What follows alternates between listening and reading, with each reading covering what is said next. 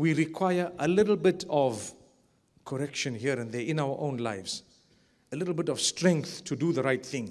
My brothers and sisters, you know where you need adjustment in order to become a better version of yourself. Let today be the day. Let today be the day.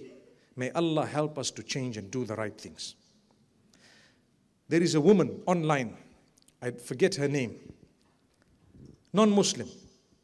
She's still not a Muslim. Allah will bring her. Amen. She is a magician, according to her. What does she do? Black magic. And all sorts of casting of spells and so on for people.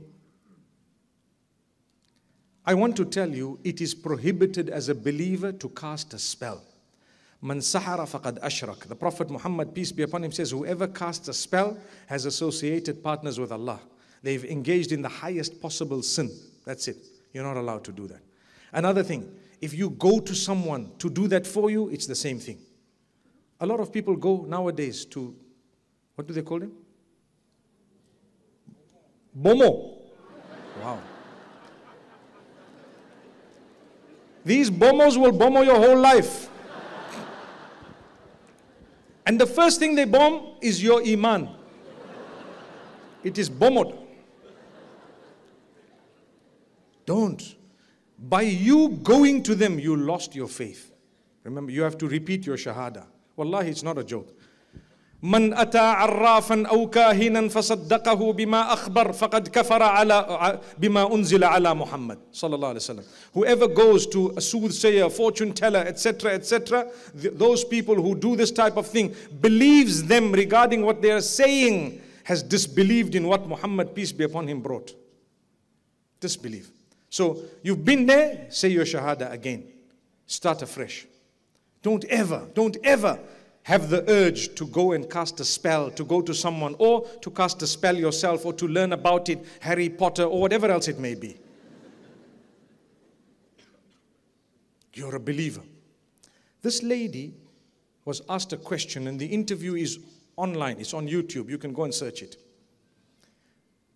Is there ever people you try to cast a spell on and you can't?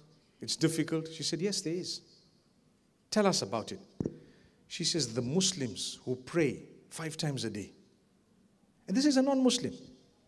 What did she say? She said, The Muslims who are steadfast, it's as though they have a dome of protection around them. Wallahi, these are her words. When I heard it, I said, Subhanallah, I forwarded that message, that video to so many people. Here's a lady sitting in an interview telling the interviewer about how she casts spells. And it's a long interview, one and a half hours, I think. And inside, there's a five minutes where she speaks about this question Is there ever a time when you can't really do this? You can't cast a spell? She said, Yes, those who believe. Why? She said, You know what? The Muslims, they pray so many times a day, there's actually like a dome around them. She calls it the egregore. The, the egregore is very, very high. You can't really hit them. What happened? It's Ayatul Kursi, my brothers, my sisters. I believe in Allah. It's Ayatul Kursi. And it's the Mu'awwidat, the last few surahs of the Quran. Are we not taught to read it in the morning and the evening? The disbelievers are bearing witness. Where are we? May Allah protect all of us. We have a few problems in society. I already mentioned about magic and going to people and casting spells. But there is another bigger problem. What is the bigger problem?